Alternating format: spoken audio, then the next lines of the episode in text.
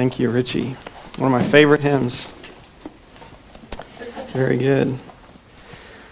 Well, if you would, take your Bibles and turn them to Luke chapter 6. Luke chapter 6.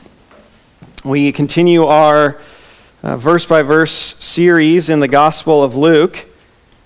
And uh, since we haven't done this in a little while, let me remind you of kind of the flow of the Gospel of Luke. Actually, if you go to chapter 19, um, verse 10, we have kind of a verse that you could summarize the Gospel of Luke with.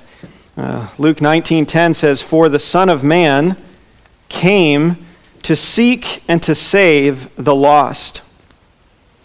You could describe chapters 1 to 3 as the Son of Man came.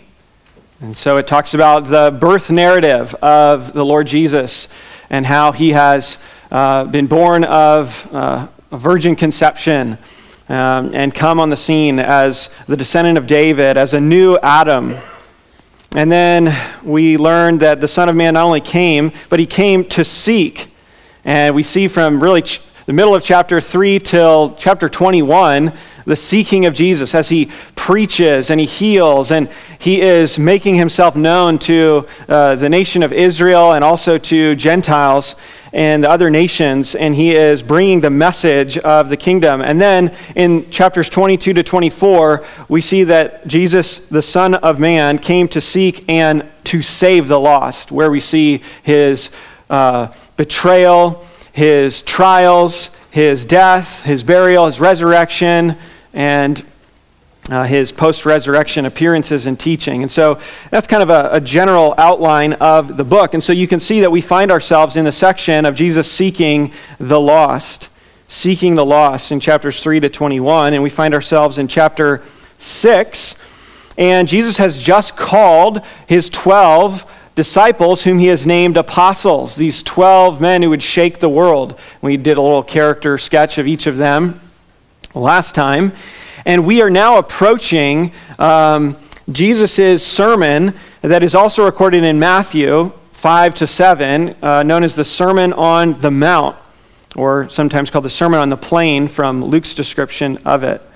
And so that's where we are. Luke is writing to Theophilus in the beginning in chapter 1, most likely a Gentile uh, ruler who has come to faith in Christ, has embraced the Messiah, and he wants to write to him to give him an orderly account of the things that took place in the life of Jesus. And he wants him to have assurance assurance of the truthfulness of this message, uh, the truthfulness that the Messiah has come, the one that all history has been leading towards, that he has arrived, he has come. And he's been confirmed by many through prophets like Zechariah, uh, his wife Elizabeth, Anna and Simeon, Old Testament saints waiting for the Messiah, uh, Mary and her prayer, and, and so many others. John the Baptist, the forerunner of the Messiah, who comes and preaches and tells people that this is the one. This is the one you need to hear and listen to. And he, Jesus is baptized, and he is begins his ministry. He goes into the wilderness and he's tempted three times uh, in some of the same ways that there was temptation for Adam and Eve in the garden, in some of the same ways that Israel was tempted in the wilderness, in some of the same ways that David was tempted in the wilderness, because the king is related to his people, Israel, and to the world uh, caught up in Adam. And so here's another one Adam, who plunged the human race into sin, a new Adam has come, and this one is sinless. He's flawless. He obeys the law at every point. And he teaches and he calls people to himself. He calls people to follow him, to have faith in him, to trust in him and not in themselves. He says that I've come not for the righteous, but for those who are sick. Not for the well, but those who are sick. In other words, I've come to call sinners. If you think you're righteous, I have nothing for you. I've come to call people who recognize they have sinned against a holy God. And so, Jesus is preaching this message, and he will then go to the cross to die as a substitute to bear God's wrath that is due upon sinners that we even read about in Psalm 11. And he's going to bear that wrath. God will accept that payment. He will raise him from the dead gloriously. And that message will then spread out through the 12, through the apostles, and then on and on and on until we sit here this morning continuing to preach this message. So, this is the Gospel of Luke. Luke is holding this out to us, holding Christ forth to us so that we would know him accurately and we would trust him with all of our hearts. So, that is the Gospel of Luke in a nutshell. Now we find ourselves in verses 17 to 19. And this is kind of a transitionary uh, passage where we're moving from the choosing the 12 to this great sermon. And so let me read the text for us in verses 17 to 19. Luke chapter 6, starting in verse 17. And he came down with them and stood on a level place with a great crowd of his disciples and a great multitude of people from all Judea and Jerusalem and the seacoast of Tyre and Sidon, who came to hear him and to be healed of their diseases. And those who were troubled with unclean spirits were cured. And all the crowd sought to touch him for the power, for power came out from him and healed them all. This is the word of the living God. I wonder what you would say is the greatest sermon you've ever heard, and just for you in your own life. Uh, a sermon that just has stuck with you, that was so impactful. Now, there have been sermons uh, sometimes in my life where I didn't want them to end. There have been sermons where I felt like I had never read that passage before. Was that in the Bible? How did I miss that? it was so clearly explained. There have been some sermons where I was so convicted, I knew exactly what I needed to do in repentance afterward. There have been some sermons that have brought me to tears. There have been some sermons that have excited me so much, I just had to tell someone else what I just heard. There have been some sermons that wowed me with the unity of Scripture and how all the pieces fit together in a unified whole. There have been some sermons that have made me long for Jesus' return more than ever. There have been some sermons that have made me desperately want to be more holy. There have been many sermons that have made me grateful that God has saved me from my sin. There have been many sermons that fit the pieces of the Bible together for me in a new way. Needless to say, it's hard to quantify and qualify how many times the Lord has used the preaching of His word in my life, and I know you would say the same in your life as well, to not only convert you, but also to continue to conform you to the image of Christ. And God has ordained preaching. The, Paul says the foolishness of preaching as the means by which He primarily grows us. And so this morning, we come to one of the greatest sermons of all time, one of the greatest hits. And I'm talking about Jesus' sermon on the Mount or the sermon on the plain. Now, there are many memorable sermons in the Bible. Uh, Peter, on the day of Pentecost in Acts 2, preaches, and 3,000 people respond in repentance and faith in Christ. Uh, in Acts chapter 9, Stephen preaches, and he preaches this historical sermon through Israel's history and, and calling them to faith in Christ. And then what do they do? They take their garments and they lay them before a man's feet named Saul, and then they stone Stephen to death. And then later, Paul, Saul, would be saved on the road to Damascus, that one who oversaw the murder of Stephen. His words were still in his ringing in his ears. In Acts 13, Paul, who was then converted after the stoning of Stephen, preaches in Pisidian Antioch this incredible sermon, which ends with the great doctrine of justification. We can be declared righteous in God's sight despite our sin because of Christ's perfect righteousness counted to us. He preaches in Acts 13. We think of, I mean, think about Jesus' teaching in, in um, Luke 24, where he walks the disciples through the Old Testament, showing them Look at all of the ways the Old Testament prepared for the Messiah and how I've completed them, fulfilled them. The book of Hebrews itself is a sermon.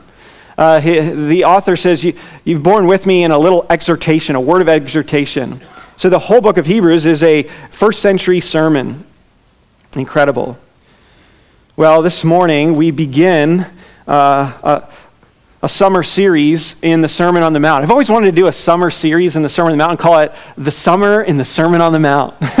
and in God's providence, we're doing it. And I'm saying we're starting a new series. This is my way of tricking you that though we're in a 24 chapter gospel, we're going to do a series in the gospel to make it seem like, you know, we're doing something different, but we're just in the same book. So uh, that's what we're doing. And uh, Luke's version of the Sermon on the Mount is much shorter than Matthew's. Uh, Matthew's is like around 107 verses. Luke's is around 30 verses. So I don't know if you've ever read like a, one of my favorite books is The Count of Monte Cristo, and you know it's massive. It's so big, but they have abridged versions that are much smaller, and you get the gist of it as well. And, and Luke's is like the abridged version of the Sermon on the Mount. It's much shorter. Uh, and there's some people who would say that these are two different sermons, and of course I'm a preacher. I've preached the same sermon in two different places before and said some of the same things, but it's slightly different. Um, and that's certainly possible. And almost certainly Jesus and the apostles would have preached some of the same things in different places. But it seems like there's enough uh, ways we can correlate the similarities that these are the same sermon, but Luke decided to write a shorter version down of what Matthew did, and they have different purposes as well. Matthew writing to a primarily, predominantly Jewish audience uh, whereas Luke, uh, not so much, um, but, but many more Gentiles. So, uh, this is the, this great sermon, one of the greatest ever preached. And Jesus is the master teacher, the master expositor, the prince of preachers. And so he is going to give this sermon that we have recorded for us. It is a lights out sermon. But this morning, we are not going to look so much at the content of the sermon yet, but of the context for the sermon. And so we're going to look at verses 17 and 19, which is what is happening right before Jesus opens his mouth to speak out this sermon. And then in the weeks to follow, we will look at this sermon. Uh, just to give you an overview of the lay of the land in this chapter, uh, this sermon has really three main points, if you will, and a conclusion. Where we are going to see the setting this morning. And then in verses 20 to 26, we'll call it the comfort of kingdom citizens. And here's we have the Beatitudes Blessed are, blessed are you, blessed are you, blessed are you. So this is the comfort of kingdom citizens. And then in verses 27 to 38, we could call this the charity of kingdom citizens. Now, charity is like an old word for love. Love. Jonathan Edwards wrote a book called Charity and Its Fruits love and its fruits. And so I needed a C word. So, charity. the charity of kingdom citizens. And Jesus said, This is the ethic of the one who is rightly related to me. It's love. And then the character of kingdom citizens in verses 39 to 45. And then we have the conclusion, which is really the choice of kingdom citizens in verses 46 to 49. So that's where we're going uh, in the weeks to follow. But before there, before we get there, we're going to look at how Jesus is healing people, casting out demons. His popularity is off the charts. His miracles are authenticating him before he gives his message. And so, as we look at this summary section, this context of the Sermon on the Mount, we want to see three orientations to the greatest sermon. Three orientations to the greatest sermon. I want to see the popularity of Jesus in verse 17, the priority of Jesus in the beginning of verse 18, and then the power of Jesus in the middle of verse 18 to verse 19. Let's look first at the popularity of Jesus in verse 17. Look at verse 17 again. And he came down with them and stood on a level place with a great crowd of his disciples and a great multitude of people from all Judea and Jerusalem and the seacoast of Tyre and Sidon. As we said, Jesus has chosen the 12 to be his apostles, and now he comes down with them to minister to the crowds and deliver this sermon. The text says he stood on a level place, and this is why some call it the Sermon on the Plain or the level. Um, this is also why some people think they're two different sermons, but actually, in Israel, you have some of these, these mountains, and there are some plateaus uh, in the middle of them that you could easily fit 20,000 people on the side of a mountain on this plateau. And actually, where they think uh, that this sermon took place is near Capernaum, and we've studied a lot of events that have happened in Capernaum, which is on the north shore of the Sea of Galilee, and this fishing town. And just uh, west of, of Capernaum is, is a place where this would totally work. It's right on the Sea of Galilee, but it, it, the mountain goes up and there's a plateau that kind of levels out. So actually, neither of them are in contradiction. Matthew highlights the fact that they, he came down from the mountain. Luke highlights that he came down and he was on this level plain, this, this plateau area. They're just looking at it from two different perspectives. And so it's pretty amazing to see. Uh, when I was in Israel, it was incredible to, to see this area where it's not only a place where you could fit a ton of people, uh, but you could also, it's, it's, it's, it has a natural kind of amphitheater kind of effect where it would be very easy to, for a voice to carry to thousands of people. Uh, ben Franklin uh, became a friend of George Whitefield, the uh, famous preacher who was right around the time of Wesley. And We sang that, that hymn of, that Wesley wrote. And uh, they became friends. And actually, there's a story that says that when um, Franklin said that Whitefield was so persuasive in his preaching, and he would take up an offering for, for orphans. He had an orphanage in Savannah. Georgia, and uh, he said that he would leave his pocketbook at home when he went to hear Whitefield preach because he didn't want to be so persuaded to give. and, uh, and so, but Franklin was so fascinated by Whitefield, though he never became a believer, a follower of Christ, uh, he was fascinated by Whitefield and his message. And Whitefield was like the first celebrity in America. I mean, he was just all over the place. And Whitefield uh, preached to tens of thousands of people in the open air without amplification. And so Franklin one time thought, I wonder how many people could actually hear Whitefield. And so, as Whitefield is preaching, he works his way out and calculates what he thought would be, uh, he, you know, he loved to do these scientific experiments. And so, listen to what Franklin, Benjamin Franklin, wrote about George Whitefield. He says, quote, he had a loud, talking about Whitefield, a loud and clear voice and articulated his words and sentences so perfectly that he might be heard and understood at a great distance, especially as his auditors, however numerous, observed the most exact silence. He preached one evening from the top of the courthouse steps, which are in the middle of Market Street. and on the west side of 2nd Street, which crosses it at right angles, both streets were filled with his hearers to a considerable distance. Being among the hindmost in Market Street, I had the curiosity to learn how far he could be heard. By retiring backwards down the street towards the river, and I found his voice distinct till I came near Front Street, when some noise in that street obscured it. Imagining then a semicircle of which my distance should be the radius, and that it were filled with auditors, to each of whom I allowed two square feet, I computed that he might well be heard by more than 30,000. This reconciled me to the newspaper accounts of his having preached to 25,000 people in the fields, and to the ancient histories of generals haranguing whole armies, of which I had sometimes doubted. Wow, Franklin. And so Franklin is fascinated by this. How could one individual speak out? Uh, and I'm very humbled by this because you guys gave me a microphone, and we've got like this small room here, and you're like, you know, you need a microphone, Robert. And so Whitefield and Spurgeon preaching to 20,000 people. And, but it, it makes you see that in the right setting, Jesus could very well be heard by 20, maybe 30,000 people. And maybe there was upwards of 20,000 people on this event. I mean, the people we were crowded together to hear and see Jesus and be healed by him. I mean, just if there was someone in our community who could heal every single disease, I mean, there would be a stampede of people. I mean, everyone's cars would be congested. They, they, would probably get out of their cars, leave their cars, and just start walking to get there. And it would just, you just have to get out of your car and leave them because everyone would be so jam packed. And that's what's happening here. See the popularity of Jesus. Who is among this crowd? Well, there's really three groups. You have the 12, whom he's just chosen, the disciples, and then the people. So he says in verse 17 that he came down with them. So the them is the 12, whom he's just chosen in the prior verses. Then it says, with a great crowd of his disciples. So those are kind of like the group out of which Jesus chose his 12. And then a great multitude of people. So these are uh, people beyond that. They're not committed followers yet. Notice that among this generic group, this third group, they were from all over. It says they were from Judea.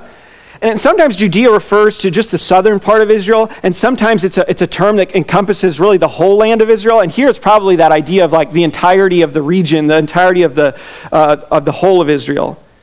And, and then Jerusalem. And so here it is no doubt some of the religious leaders from Jerusalem have come, and the intelligentsia.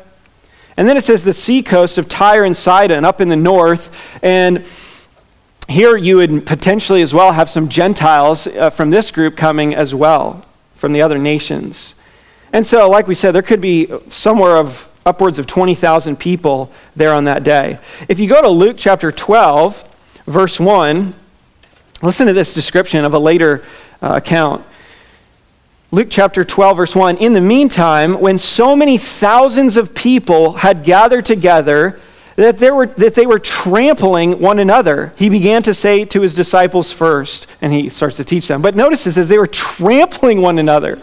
That's how many people there are coming to be near Jesus.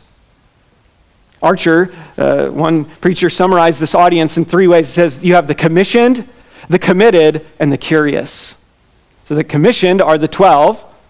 The committed are his disciples, the larger group, and then the curious are just those who are fascinated by Jesus and what he is doing and saying. What is the takeaway from this first point about all these crowds and the popularity of Jesus among them? Well, we might say this that not all those attracted to Jesus are truly abiding in Jesus. Or we might say people find Jesus to be popular for numerous reasons. There are people who are interested in Jesus for a lot of reasons. Many find interest in him, but no saving interest in him.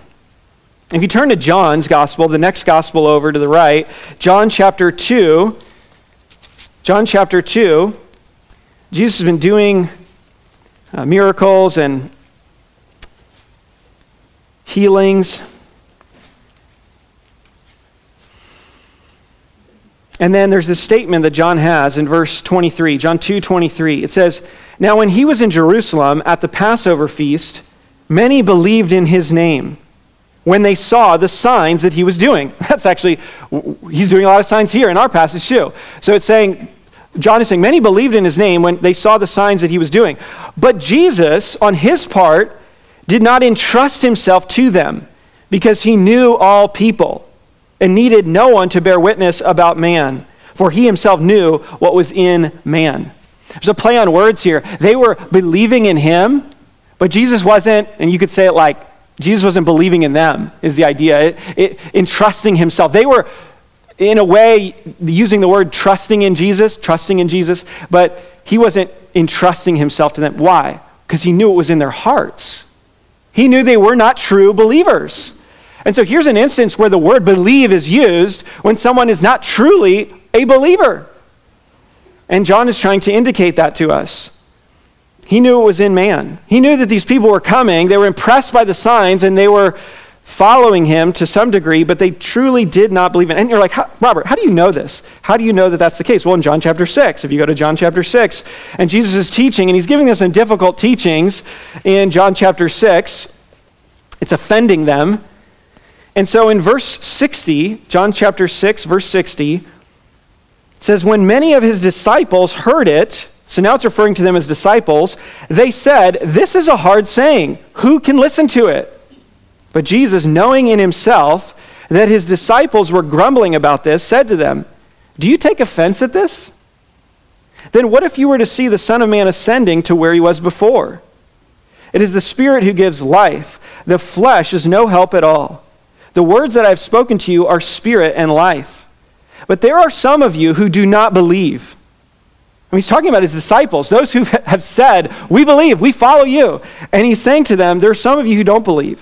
For Jesus knew from the beginning who those were who did not believe and who it was who would betray him. And he said, This is why I told you that no one can come to me unless it is granted him by the Father. After this, many of his disciples turned back and no longer walked with him. So Jesus said to the twelve, Do you want to go away as well? Simon Peter answered him, Lord, to whom shall we go? You have the words of eternal life, and we have believed and have come to know that you are the Holy One of God. Jesus answered them, Did I not choose you, the twelve? And yet one of you is a devil. He spoke of Judas, the son of Simon Iscariot, for he, one of the twelve, was going to betray him. And so, even among the apostles, there would be an apostate Eh, we could say it like this It is possible to be fascinated with Jesus and yet not to have saving faith in Jesus. As we saw last week, as we looked at Judas, it's possible to preach the gospel of Jesus and do mighty miracles in Jesus' name and not be saved yourself. Judas. He did miracles, he healed people, he cast out demons. No one was like, hey, Judas, it never works for Judas. Why doesn't that, why does it never work for Judas? No, it, it worked for Judas. He could do it. That's why in the upper room, they didn't know who was going to betray Jesus. They thought it was each of them. Jesus was like, as we said last week, he was like a waiter who had served the food but never tasted anything on the menu. Are you among the converted and committed, or just the curious? Just those who, yeah, fascinated with this person, fascinated with Jesus, but not saving faith. Here's another lesson being benefited by Jesus in some way does not mean you're part of his kingdom. Many people benefit from church, many people benefit from being around the community of believers, and yet aren't truly one of Christ. Many were healed on this day and impressed by his teaching. They, people would say, No one spoke like this man, but they were not saved from their sin, and they would depart from him. So they, they experience healing from the power of Jesus, and yet not the forgiveness of their sins. Those were different. And just shows Jesus' compassion. He was healing people who he knew would never believe in him. They would never embrace him, and yet he still healed them.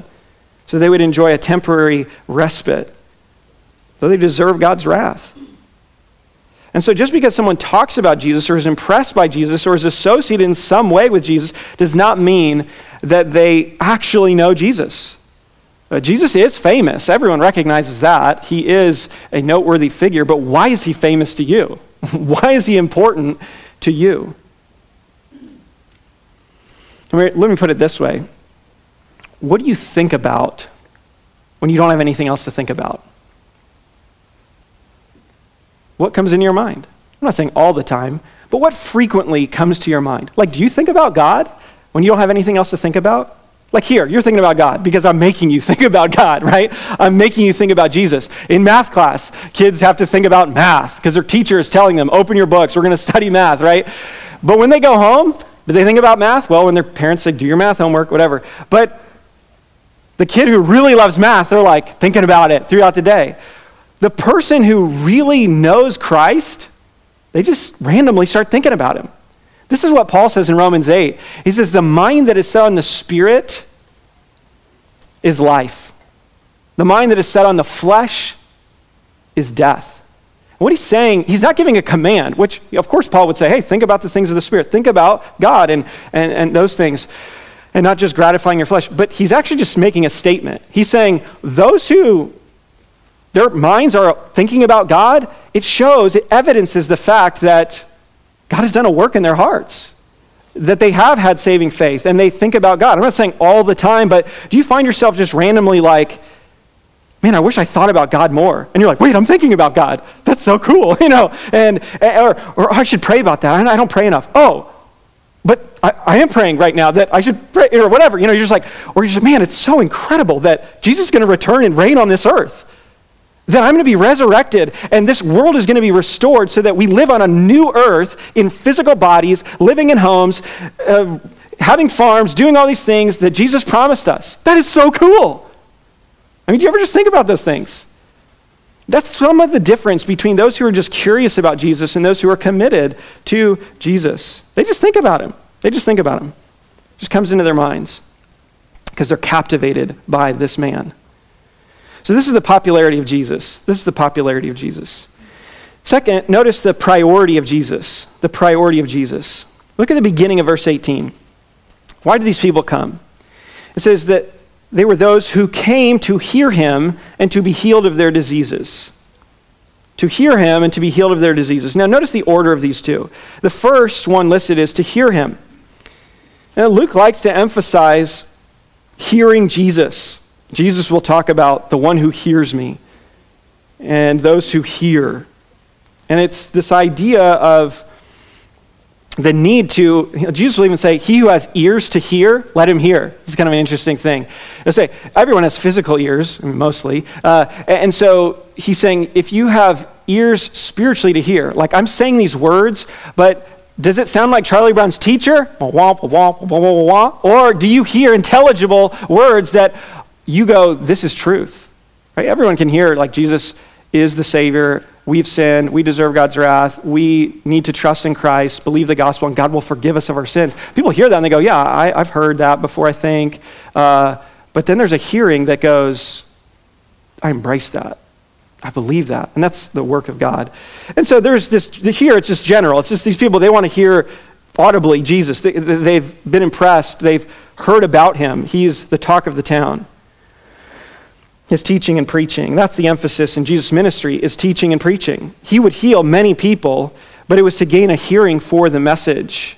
It, it, the, it was a sign. What does a sign do? It shows the significance of something or it points the way to something. You know, right? We've said before, if you're going to go somewhere, you don't get to the sign, right? If you're going to go to Florida, uh, you, you don't drive down 75 and then you hit the Florida sign with all the palm trees and you stop and you're like, we're here, take a picture. You know, it's like, well, you are in Florida, but, you know, you, you're going to, maybe Disney World would be a better illustration. It's like, you take a picture outside. Kids, this is Disney World. Isn't it so cool? And then you don't have to pay all the money. so you could trick them. Um, so, but the point is, you see the signs that point to the significance of who Jesus is. Now, there was a lot we could say about Jesus' teaching at this point. Of course, we're going to look at his teaching in the Sermon on the Mount here soon. But there's something I think Matthew and Luke have in mind as they prepare us for this sermon that Jesus is about to preach. And it's more subtle in Luke than it is in Matthew, but I think both of them highlight for us a connection to the Old Testament. Who else in the Bible goes up on a mountain and then comes down with a message from God? Moses. Moses does. And we've seen already in the Gospel of Luke connections to Moses, connections to the law of Moses. And if you go back to Deuteronomy chapter 18, this is fascinating. Deuteronomy, so Moses writes the first five books of the Bible, and Genesis, Exodus, Leviticus, Numbers, Deuteronomy. He's writing to Israel right before they enter into Canaan in the promised land in the plains of Moab. And this is like Moses is preaching. This is, these are Moses' sermons. And in chapter 18, here's what he tells them uh, Deuteronomy 18, verse 15. He says, Yahweh your God will raise up for you a prophet like me among you from your brothers. It is to him you shall listen. Just as you desired of Yahweh your God at Horeb on the day of the assembly, when you said, Let me not hear again the voice of Yahweh my God, or see this great fire anymore, lest I die. And Yahweh said to me, They are right in what they have spoken. I will raise up for them a prophet like you among their brothers, and I will put my words in his mouth, and he shall speak to them all that I command him. And whoever will not listen to my words that he shall speak in my name, I myself will require it of him.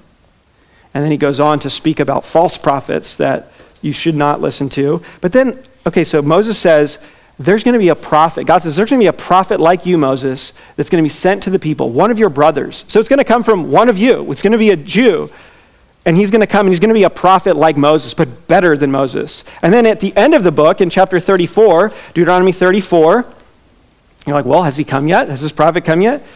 Deuteronomy 34, this is how the book ends. Verse 10 And there has not arisen a prophet since in Israel like Moses whom Yahweh knew face to face, none like him, for all the signs and the wonders that Yahweh sent him to do in the land of Egypt, to Pharaoh, and to all his servants, and to all his land, and for all the mighty power and all the great deeds of terror that Moses did in the sight of all Israel.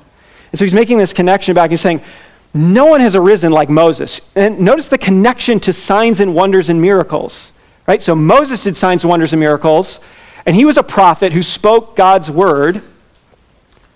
And there's a coming prophet, another prophet who's coming. You, you need so Deuteronomy ends. The first five books end with saying, Look, to the, look for this prophet.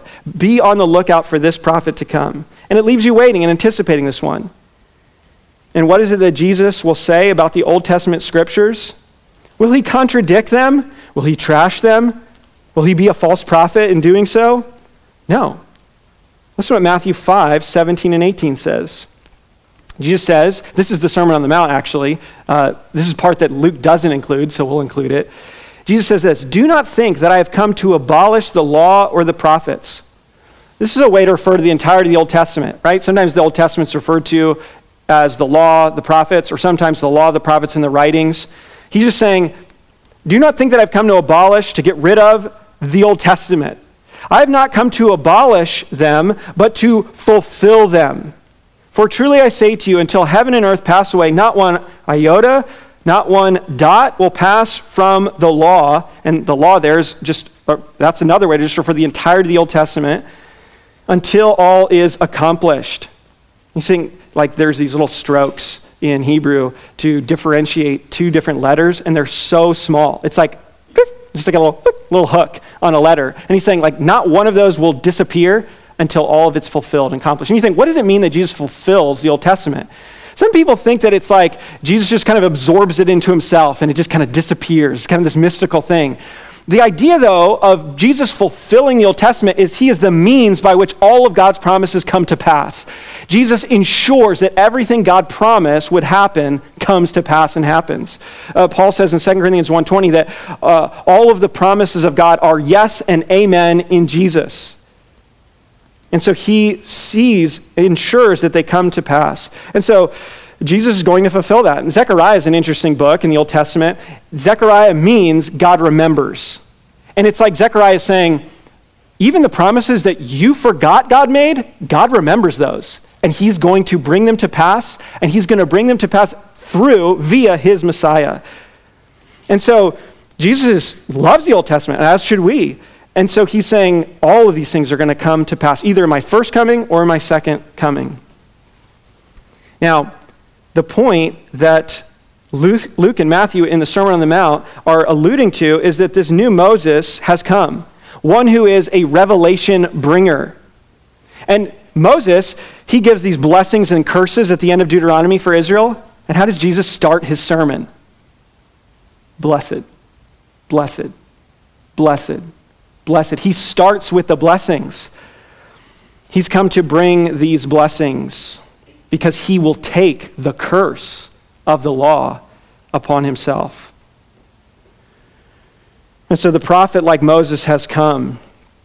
He has come. Hebrews tells us this, confirms this for us. The book of Hebrews, chapter 3, verse 1. Therefore, holy brothers, you who share in a heavenly calling, consider Jesus, the apostle and high priest of our confession who was faithful to him who appointed him, just as Moses also was faithful in all God's house.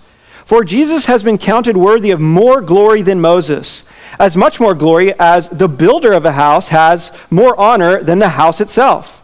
For every house is built by someone, but the builder of all things is God. Listen to this language. Now, Moses was faithful in all God's house as a servant to testify to the things that were to be spoken later, but Christ is faithful over God's house as a son. And we are God's house, if indeed we hold fast our confidence and boasting and our boasting in our hope. And so there's many connections to Jesus and Moses. So Jesus is this new Moses. He's the prophet Moses predicted who's come, and Jesus comes down the mountain to give his message. And Jesus has this priority of preaching, of giving out the message. It is his person that demands our attention. It demands that we listen to him. If this is the one whom all history has prepared for and led up to, you must hear this man when he speaks. There's nothing more important than to listen and respond to the message of this man. You remember the transfiguration? Luke chapter 9. Luke chapter 9, verse 28. Luke chapter 9, verse 28. Now, about eight days after saying he uh, after these sayings, he took with him Peter and John and James and went up to the mountain to pray. And as he was praying, the appearance of his face was altered, and his clothing became dazzling white. And behold, two men were talking with him. Now, guess which men are talking with him? Now, you know this, so Moses and Elijah. The law and the prophets. They are the representatives. Moses represents the law, and Elijah represents the prophets. That's the whole Old Testament.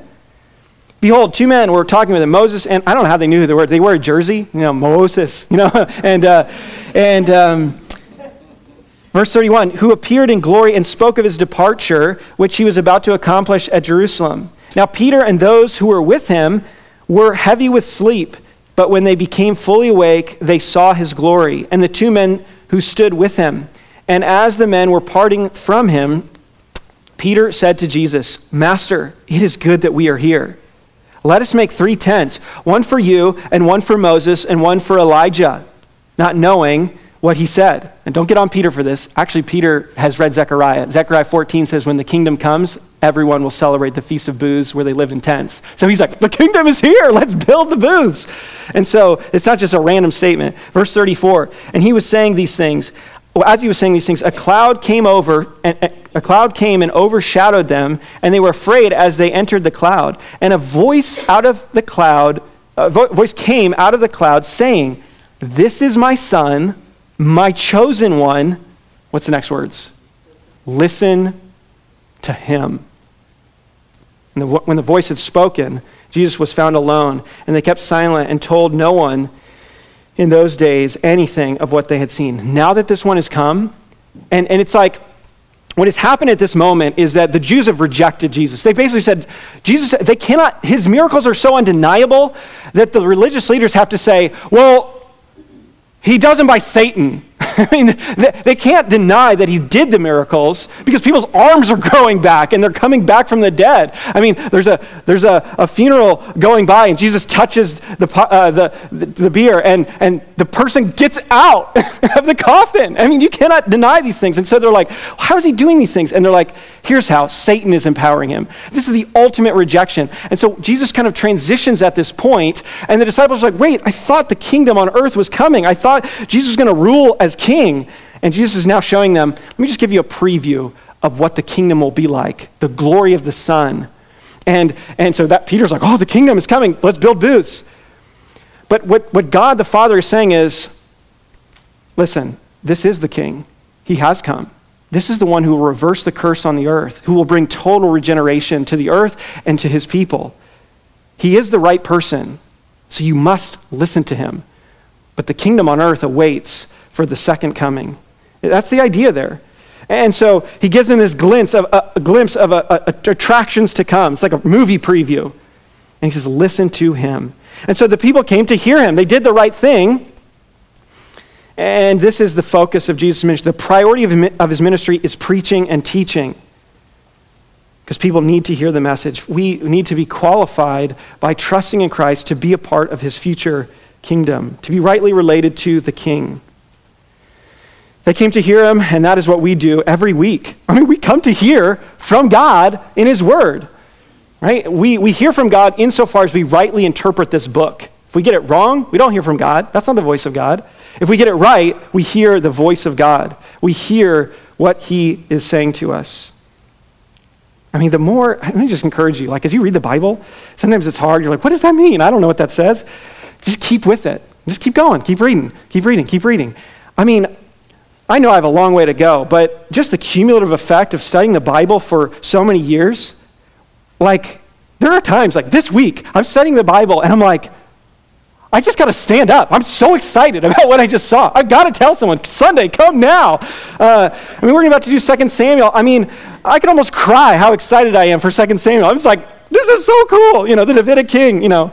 So over time, though, you see more connections in the Bible and you go, oh my goodness, this is one story. And you're like, I knew, I, am supposed to say that, but this is all so woven together and connected. And you can't see that unless you spend time with your face in the book, reading and, and, and reading people who have seen those connections too and benefiting from their work. And you just start make connections on your own. You're like, wait a minute, I just read that there.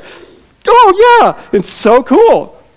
And though there's so many different authors over thousands of years, it's this one story that speaks to the truthfulness of the book as well. I mean, this is incredible. And Jesus comes to speak, and we come to listen every week. We come to sit under the word. It's like Samuel in 1 Samuel, and uh, he, he hears the voice of God, and Eli says to him, Say to him, Speak, Lord, for your servant is listening. I mean, that's what we should say every Sunday. Every time we open the word, Lord, speak, I'm listening. What do you have to say? What do you want me to know and hear and respond to? So keep seeking him to hear him through his word that is written. Finally, let's look at the power of Jesus in verses 18 and 19, the power of Jesus. And it says, And he, he, he was um, healed all their diseases or excuse me, the people came to be healed of, of their diseases. And those who were troubled with unclean spirits were cured. And all the crowd sought to touch him, for power came out from him and healed them all. Healing all their diseases, casting out demons. And people are pressing in to touch him. And Luke highlights here the power of God that comes from Jesus to bring healing. And they simply touch him and they're healed. And that, that happens a number of times. Remember that woman who has the issue of blood? And she just thinks, if I could just get near him, if I could just touch him. And, and there's just thousands of people crushing in on Jesus. And she just gets too close enough. She touches the hem of his garment. And it says, power came out and healed her. And this is how in- incredible this power was. Jesus is anointed by the Holy Spirit, and he's doing his miracles by the power of the Spirit.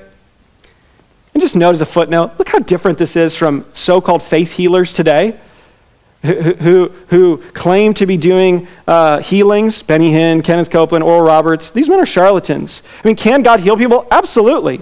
God answers prayer. He providentially heals. He, he heals however he wants. But he gave the gift of healing for really only three specific times in world history Moses, his era, Elijah and Elisha, and Jesus and the apostles.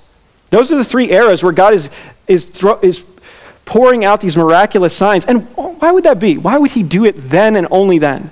What else is in common with those three eras?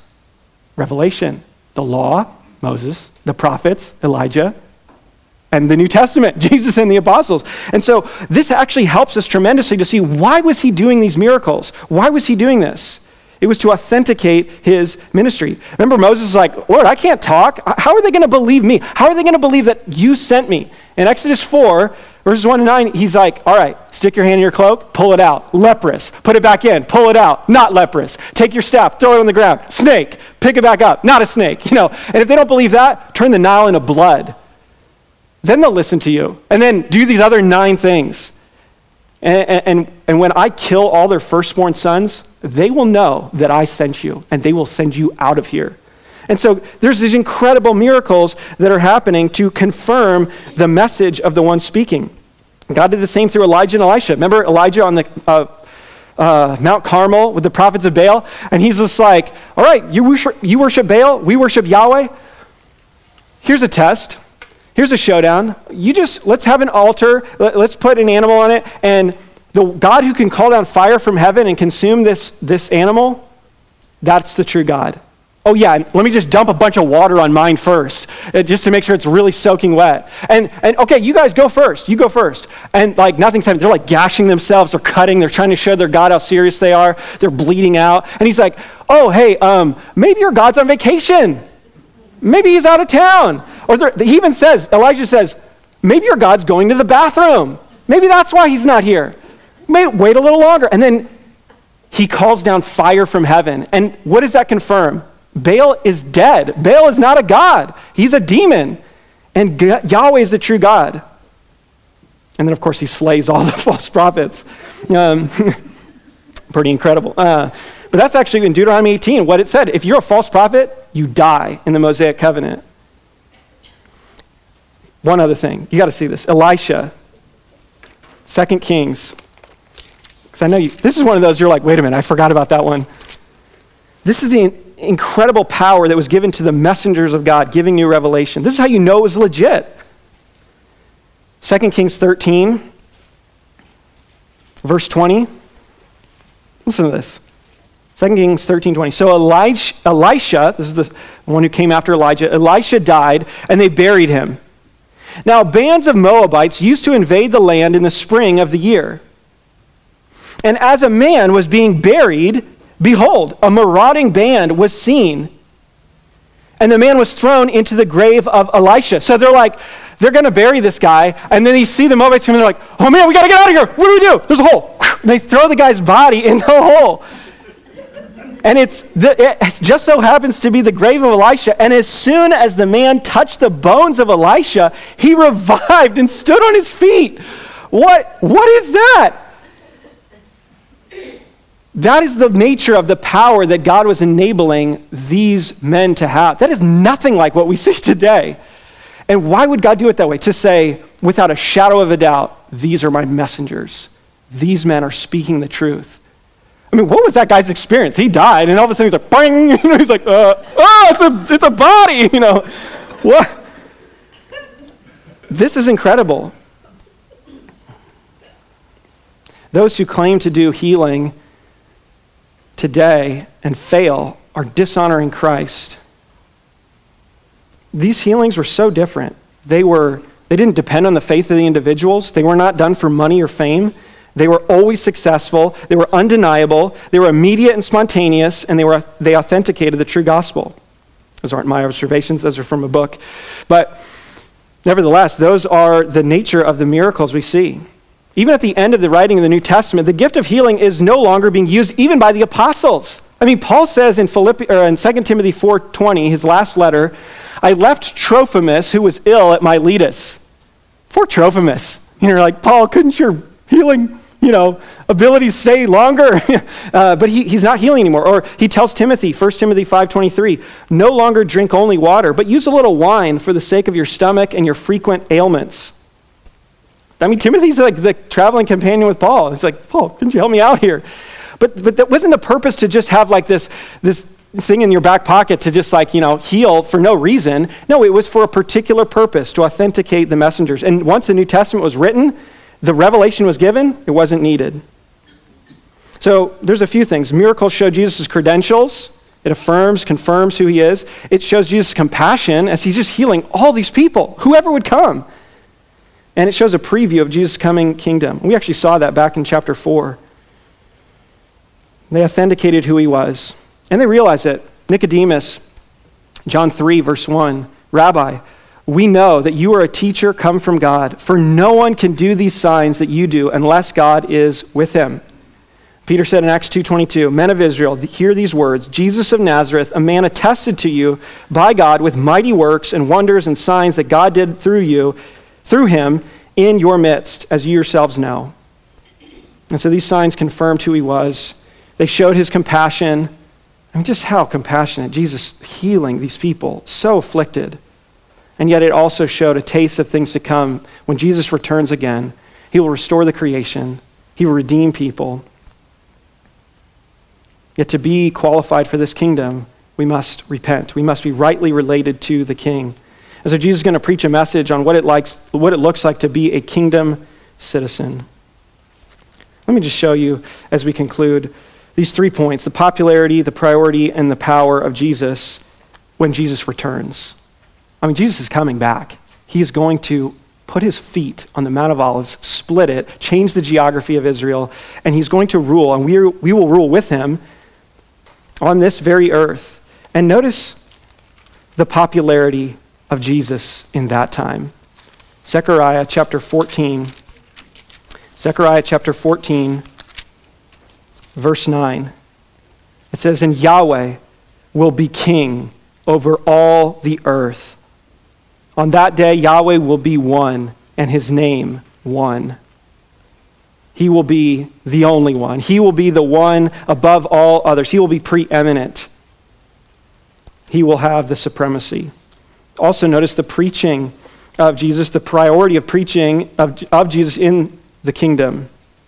In Isaiah chapter 2, in Isaiah chapter 2, In verse 2, it says, It shall come to pass in the latter days that the mountain of the house of Yahweh shall be established as the highest of the mountains, and shall be lifted up above the hills, and all the nations shall flow to it. And many people shall come and say, What's what they say? Come, let us go up to the mountain of Yahweh, to the house of the God of Jacob, that he may teach us his ways, and that we may walk in his paths. For out of Zion shall go the law and the word of Yahweh from Jerusalem. And Micah 4 says the same thing.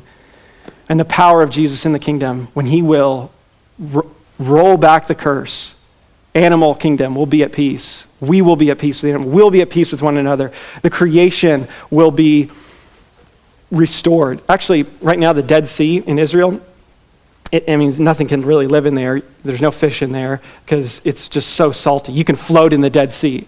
But Ezekiel says when the Messiah returns to the earth, there's going to be a river that flows. The topography will be so changed that there'll be a river that flows out of Jerusalem and it will flow down towards the Dead Sea and it will turn the Dead Sea into fresh water. It will cleanse the place of judgment, because that was where Sodom and Gomorrah was. The place that represents judgment and no life, God will bring life to it. And it says this fishermen will fish. There'll be many fish in the sea, in the Dead Sea, because it will be alive again. This is the kind of power Jesus has to transform when he comes again. So, some of you guys, I want to go fishing when we get to the kingdom and are at the Dead Sea, you know, the, the live sea, you know, fish everywhere. So, this is what Jesus has come to do the popularity, the priority, and the power of Jesus. Oh, don't you want to be with him in that kingdom even now? And if you're a kingdom citizen, then you can truly pray what Jesus taught us to pray in the Sermon on the Mount Your kingdom come. Father, thank you for your word to us. We pray that you would work it into our hearts, give us such hope and encouragement at these great promises. We've even talked about some that are yet to come. They are look to the future. And yet we believe just like you fulfilled many promises already related to your first coming, just, how, just as you said you would, you will absolutely bring to pass the rest by the power that is in you. And we thank you that you have overcome, you are king, and you come to rule, and we with you. Lord, thank you for your reconciling work through the cross, through the resurrection. And we pray that you would give us such trust in you, that we would want to hear you, that we would look to that day when you will wipe away every tear, you will heal every disease, you will bring resurrection to the creation and to us, your creatures who have been reconciled to you. We thank you, Lord. And may we now respond in praise to you. In Jesus' name, amen.